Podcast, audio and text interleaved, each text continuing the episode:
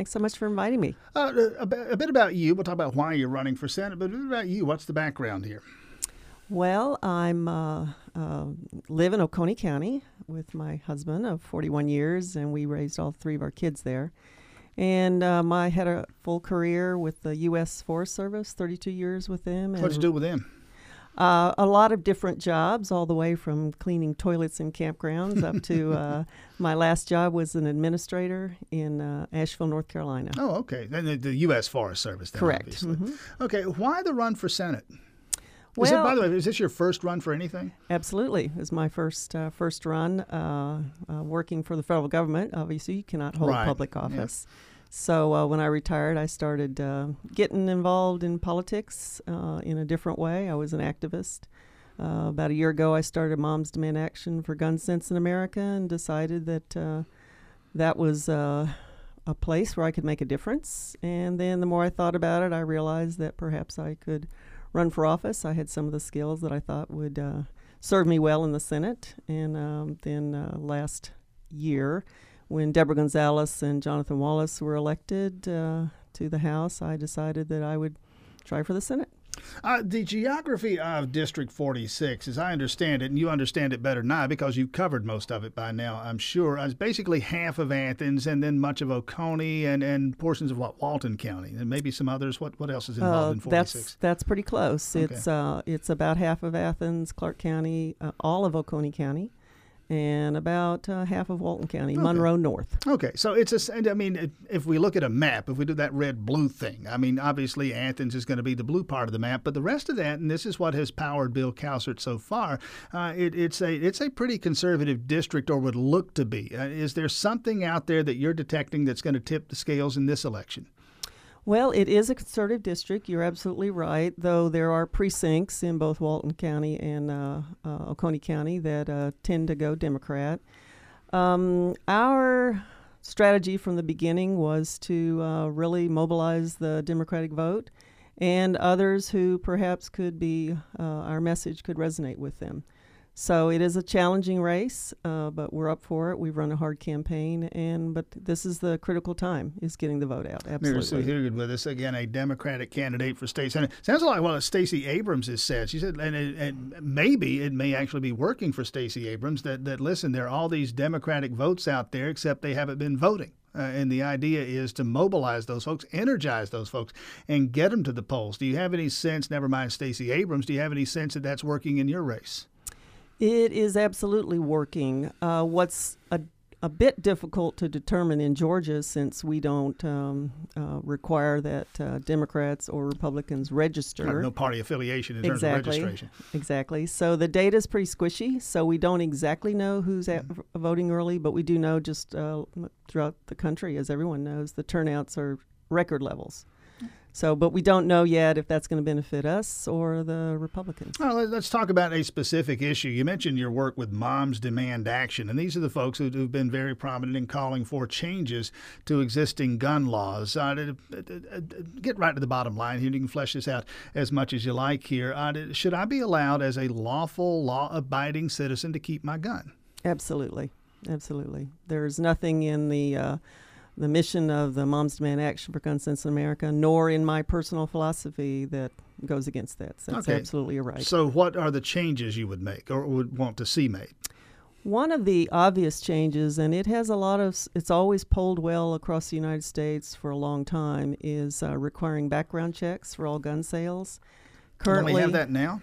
We do. We have that for if you purchase your gun through a federally licensed dealer, like here in Athens, it'd be Franklin's, would be mm-hmm. a good example, or Cabela's. Mm-hmm. Um, you are required. They are required to do a background check. Check. It, uh, the loophole used to be referred to as the uh, gun show loophole, but it's more com. The more common loophole is if you purchase a gun online, uh, or if I sell my gun to you. Exactly exactly. That's where you don't require a background check. Well, the so-called gun show, just and I know you know this, that you hear this all the time. The gun show loophole. Those folks supposed to be doing background checks too. Uh, if they if they're part of a company that's a federally licensed dealer, they are required. Right. But many of them are peer. We call it peer to peer sales, which is they that is not a background. So what do you do though in required. that case? Where I got a 38, I don't want it. Here's a hundred bucks, you can have it. I mean, what do you do about that kind of a gun transaction?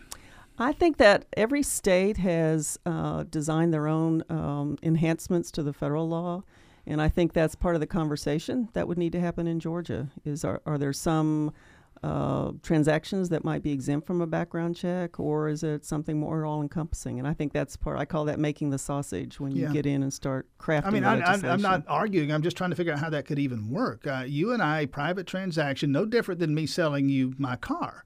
Uh, d- d- d- am I then responsible for running a background check on you, or what's supposed to happen there?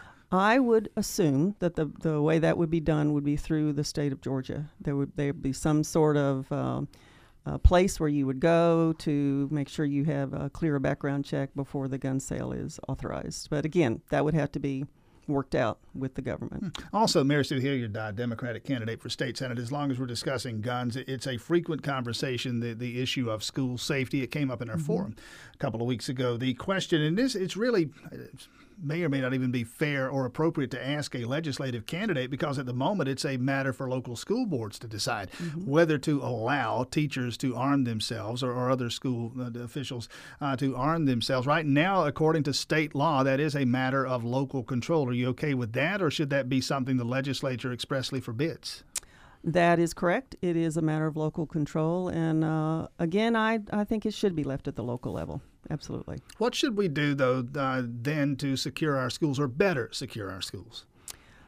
there's some real obvious things we can do. One is uh, to make the uh, to close the campus, and uh, and that requires that students uh, requires uh, entry uh, authorized entry into and exit from. So that's a first step.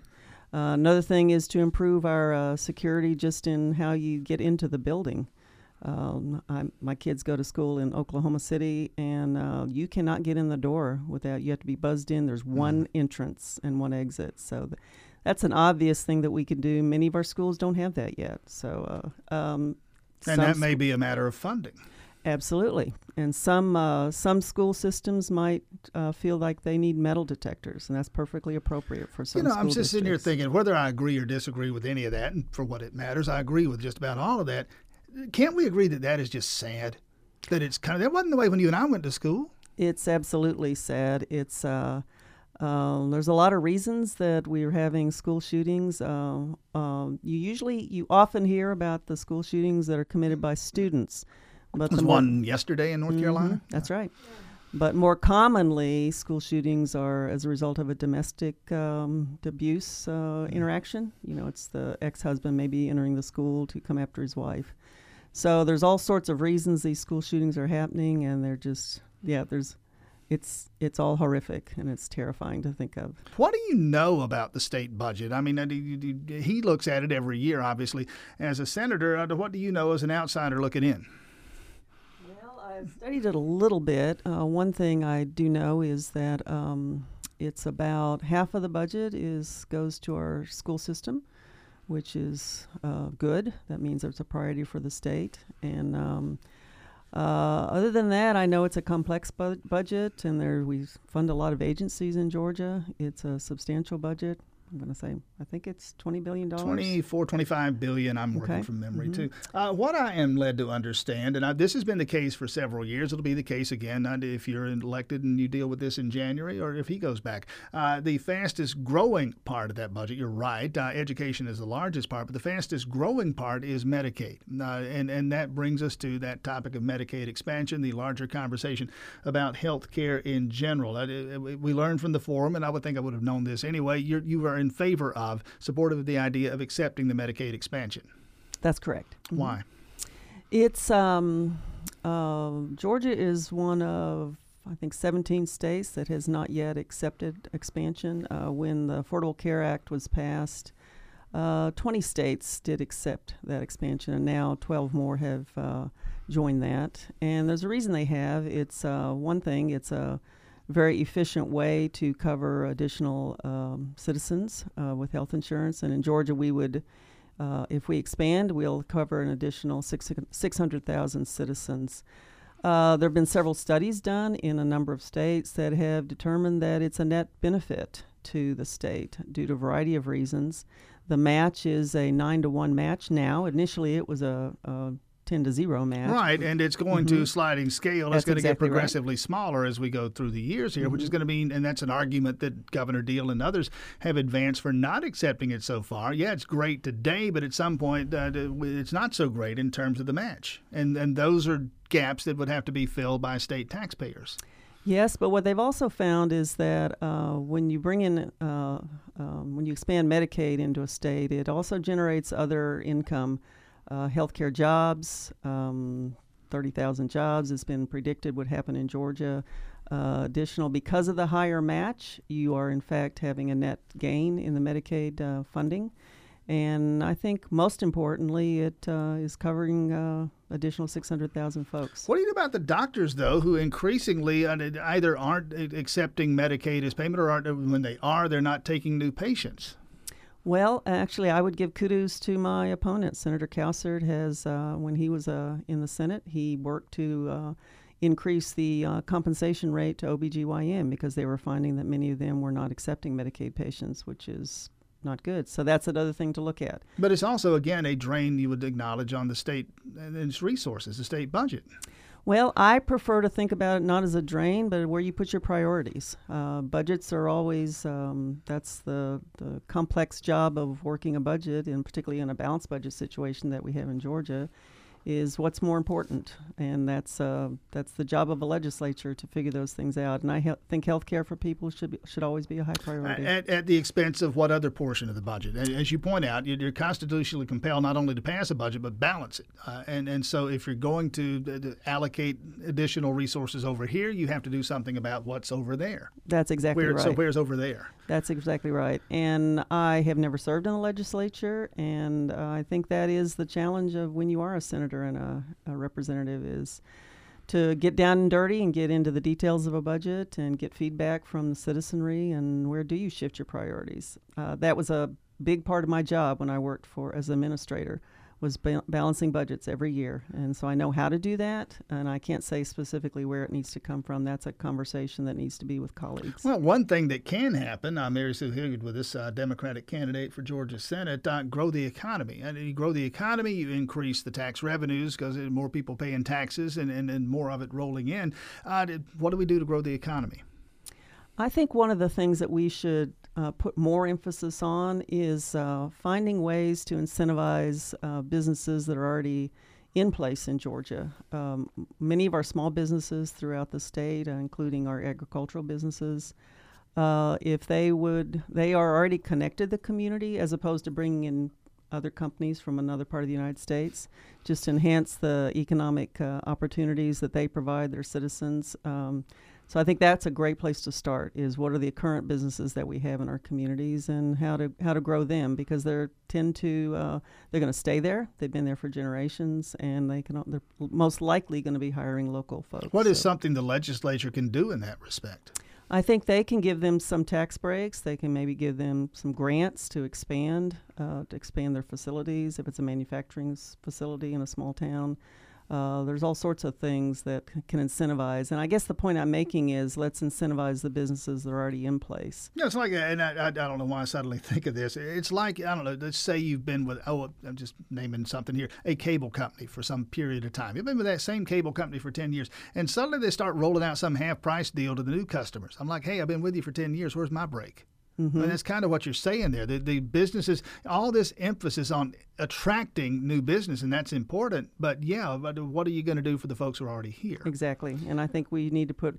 It's always tends to be sexy to bring in a new plant from sure. uh, another part of the United States, but oftentimes they're. Uh, many times they bring in a lot of their own people, and it uh, ends up not the tax breaks in the tax break that we offer them ends up not being a well, net what about benefit. that? These targeted so-called uh, tax incentives the most famous example, obviously, is for the movie in the movie industry and the film industry, and everybody loves that because it seems to be working very well in Georgia. There are others that are somewhat more controversial. The so-called Delta jet fuel tax break, that that which, by the way, is for all the airlines, not just for Delta, right, but Delta right. the biggest. I mean, but but in terms of there, there will be those absolutists who will say one size fits all in terms of a tax code, no incentives for anybody, because when you start doing that, when you start as they would say, picking winners and losers, you're doing something government ought not be doing. Where are you on that?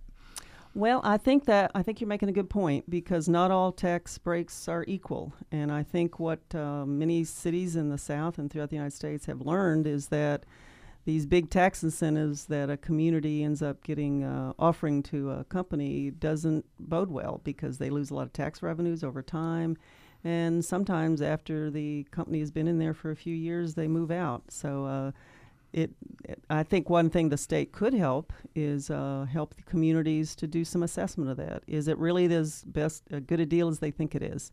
And perhaps there's can be some out of our um, uh, economic economy and tourism bureau that we can give them uh, some assistance or some grants to say, okay, is this really a good deal? And uh, but you're right, they're not all the same. Have Absolutely. you enjoyed this? I mean, are you having fun with this? A week to go, and you'd, you'd be glad when it's over. What's your stance on this?